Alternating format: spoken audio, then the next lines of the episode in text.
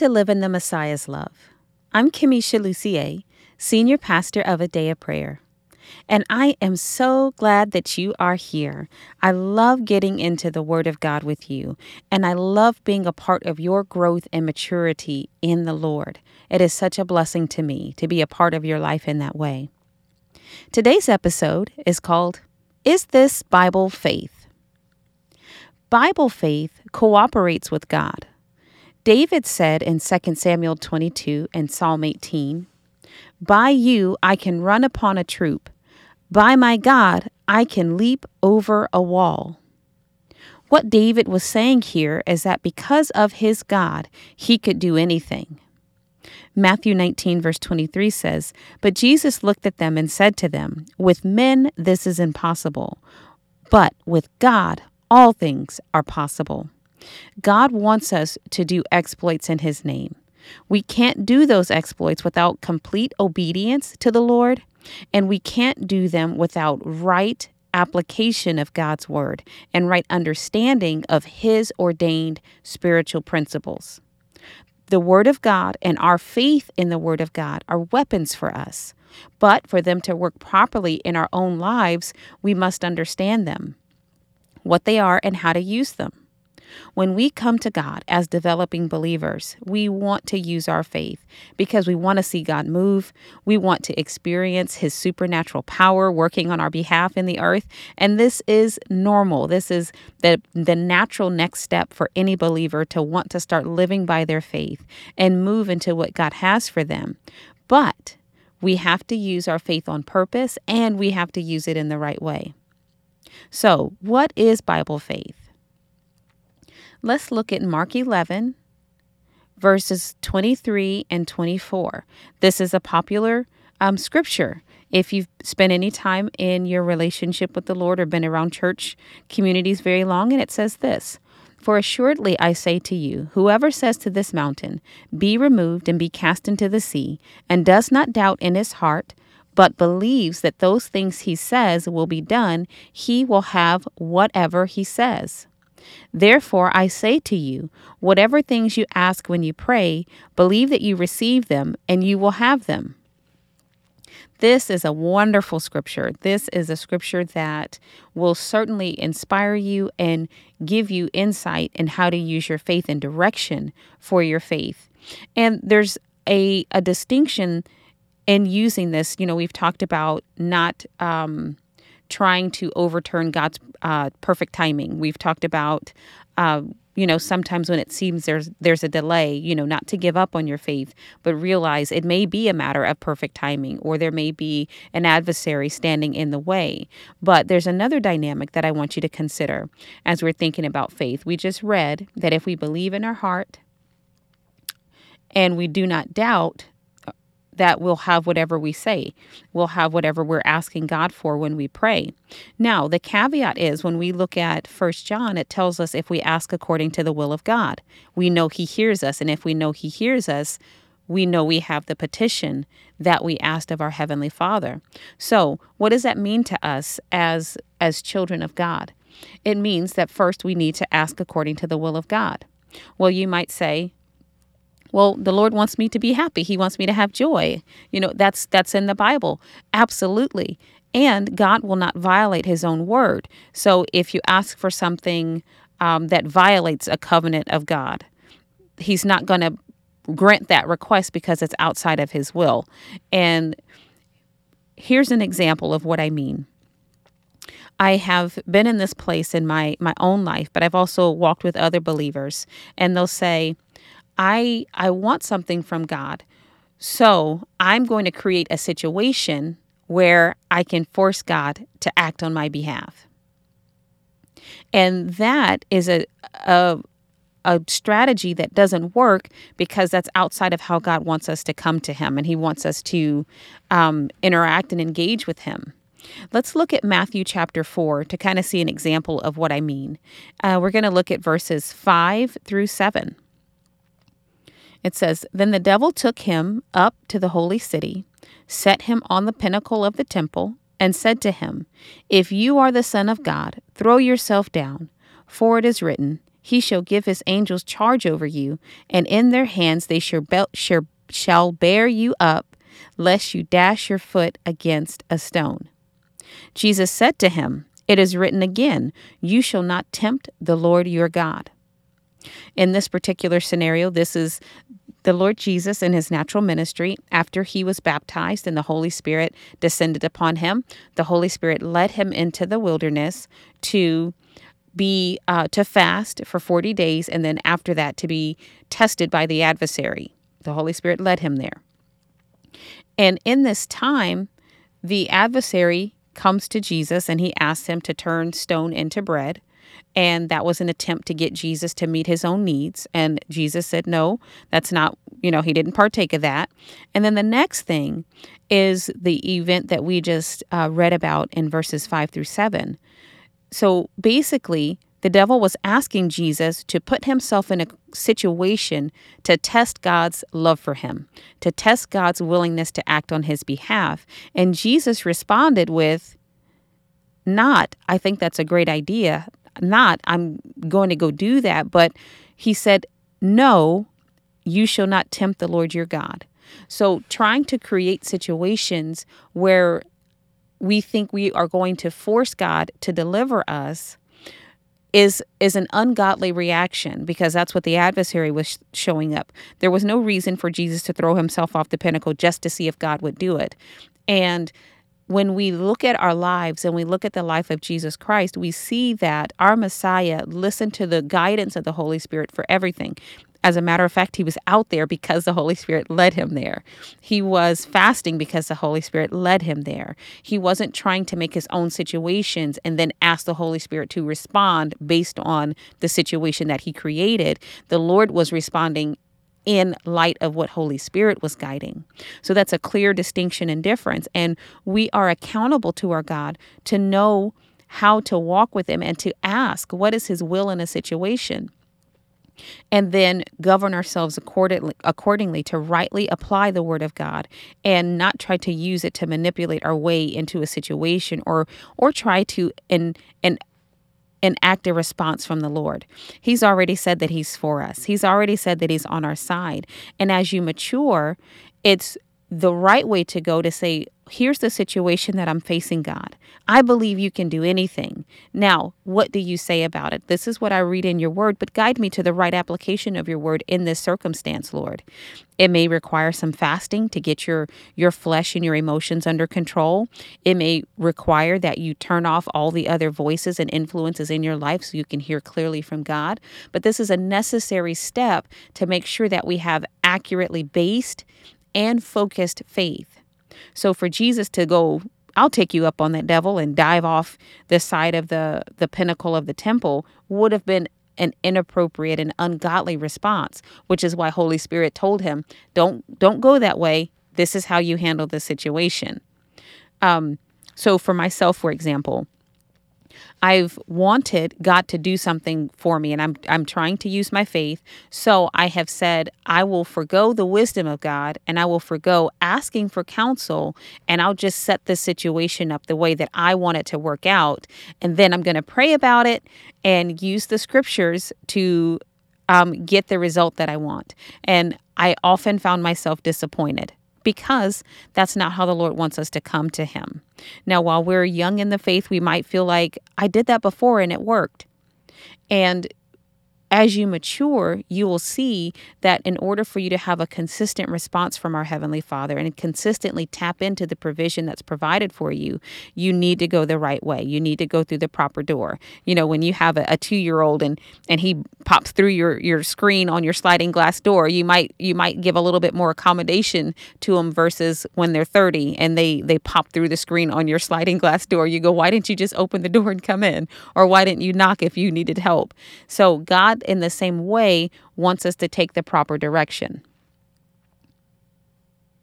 Let's look at Matthew chapter 6, verses 9 through 13 to get some more insight and understanding.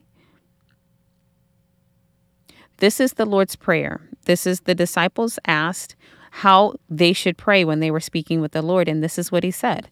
He said, Pray then in this way Our Father, who is in heaven, hallowed be your name. Your kingdom come, your will be done, on earth as it is in heaven. Give us this day our daily bread, and forgive us our debts, as we also have forgiven our debtors. And do not lead us into temptation, but deliver us from evil. For yours is the kingdom and the power and the glory forever. Amen. And that's a scripture that we pray a lot in the as we become and become believers and we come into the body of Christ. But sometimes we can substitute what's written here for what we think is supposed to be happening. We'll say, uh, Our Father in heaven, hallowed be your name. Your kingdom come, my will be done on earth as it is in heaven. And that is that's a a, a mishandling, if you will, of that scripture. God wants us to be submitted to His will. And in everything, He's provided a solution. In every temptation, every circumstance that we face, He has provided His word to deal with it. He's provided the answer, He's provided help via the Holy Spirit. He's provided the ministering angels to minister for heirs of salvation. And when you look closely at scripture, you'll see that the angels hearken to the voice of his word in our mouth, not our our, our thoughts or our thinking about it. So, our faith is not designed to overturn the perfect will of God. That's a, another connection that we might see to God's perfect timing, where the Lord is like, you know, the Messiah is coming on this particular day, and we're like, well, we need him now. We want him to come today. We it would be better suited for us if he could come today. Well, that that's not what our faith is used for. Remember, we don't take the weapons of our warfare. We don't take the armor of God and use it to fight against our God. That's not its designed purpose. We use it to do kingdom business in the earth. We use it to maintain the boundaries that the Lord has set up, and we occupy them by faith in the name of Jesus Christ. Now, here's something I want to examine in the Word of God that can maybe be a little bit, um, I'll say, hard to understand when you're just looking at circumstances, when you're just reading through the scriptures. There's a difference between God initiated intercession and trying to force God to do something that isn't a part of his will. We know it's always his will to heal, heal. He's already said that. It's our, always his will his will to bless us. He's already said that. It's our, always his will to prosper us and to do us good. He's already said that. How he goes about doing it is according to his good pleasure. He's already told us that he wants to do it, but how he goes about carrying it out, we need to understand that he's got a perfect way of doing that. And our job is to find out from the Holy Spirit what he wants to have done, how he wants to work it out. Yes, he is going to do it, but how does he want it done? And then to submit ourselves to his way and his direction. When we use our faith, we always use it in present tense, it's never past or future. If it's in the future, it's hope. Um, we always use it as present tense. So as we read mark 11 we received it at the moment that we prayed and the having it part that belongs to god how he carries it out. As far as we're concerned it was done the moment that we prayed. It's instant. We have it. And when we see it before our natural eyes that belongs to god. That that's in holy spirit's power. So Mark, I mean, Matthew 26, verse 39 says this it says, He went a little farther and fell on his face and prayed, saying, Oh, my Father, if it is possible, let this cup pass from me. Nevertheless, not as I will, but as you will. So this is submission by by God to the will of the Father, right? Lord Jesus is the Son of the living God, and while he is not subjugated as in lower, he is submitted to the divine order of God. And even when faced with the most terrible situation any human has ever faced, no one has ever compared to what he suffered, he still said, I know there's another way, but it's not what I want, it's what you want. You can do anything, God and this is your best, this is your perfect will, I will humble myself and I will submit to it and I will obey and agree with you, Lord, and I will keep walking in the path that you have for me. And God initiated intercession is something that we also see in the Word of God that could give the appearance, if misunderstood, that the Lord wants us to overturn His will. So let's look at um, Genesis chapter 18 and verse 17. In this section of scripture, the Lord came to visit Abraham and he was on the Lord was on his way to Sodom and Gomorrah and he said in verse 17 the Lord said shall I hide from Abraham what I'm about to do and I'll keep reading just a little bit. Since Abraham will surely become a great and mighty nation, and in him all the nations of the earth will be blessed. If you continue reading, you'll see that Ab- the Lord tells Abraham that he is going to destroy this city, and Abraham intercedes and asks the Lord and petitions God based on God's righteousness to spare the righteous and not destroy the righteous with the the wicked.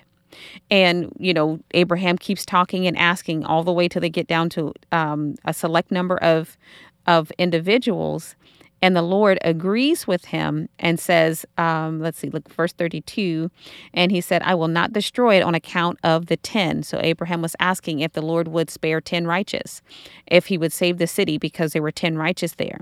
God came to him because he was giving Abraham an opportunity to intercede. In the word, the Lord says the Lord was looking to provide redemption and provide mercy, but there was no one to stand in the gap. So intercession is God's way. That's his ordained strategy to help those who have not necessarily asked him directly to help for themselves because maybe they didn't know, maybe they were unaware. You know, there's a variety of reasons, but God uses intercession and intercessors to give him permission to work on behalf of his people in the earth so that he is able, by righteous means and legal standards, if you will, to provide that assistance where it may not be legally provided or legally allowed to provide because there's spiritual laws in play in another way. So, and I'm not talking about man's laws, I'm talking about spiritual laws. So, in this case here, God needed Abraham to intercede for the righteous people in that city, and in particular, Lot. Lot was Abraham's nephew. So God was giving him a chance to stand in the gap for his nephew and his nephew's family to allow them to be delivered because the righteous response for the wickedness that was happening is destruction. The wages of sin is death. And so the Lord said, Hey, the the the receipt has come for this. The payment is due on their activities in the city, and I need someone to stand in the gap so your family can can be delivered. That's God initiated intercession. And like I said, God created intercession. So he wants us to intercede on the behalf of others and with that cooperate with his will. It was God's will to deliver Lot. He wanted to do that because he's merciful to all generations. God is good to all. And in the midst of that, he was giving Abraham the chance to speak with him. So Abraham could have kept going all the way to one and the Lord, because of his mercy, his great mercy and his great grace, would have allowed him to do that. Abraham stopped at 10, and the Lord was um, satisfied with that. And that still provided him to deliver less than 10 people in that particular situation.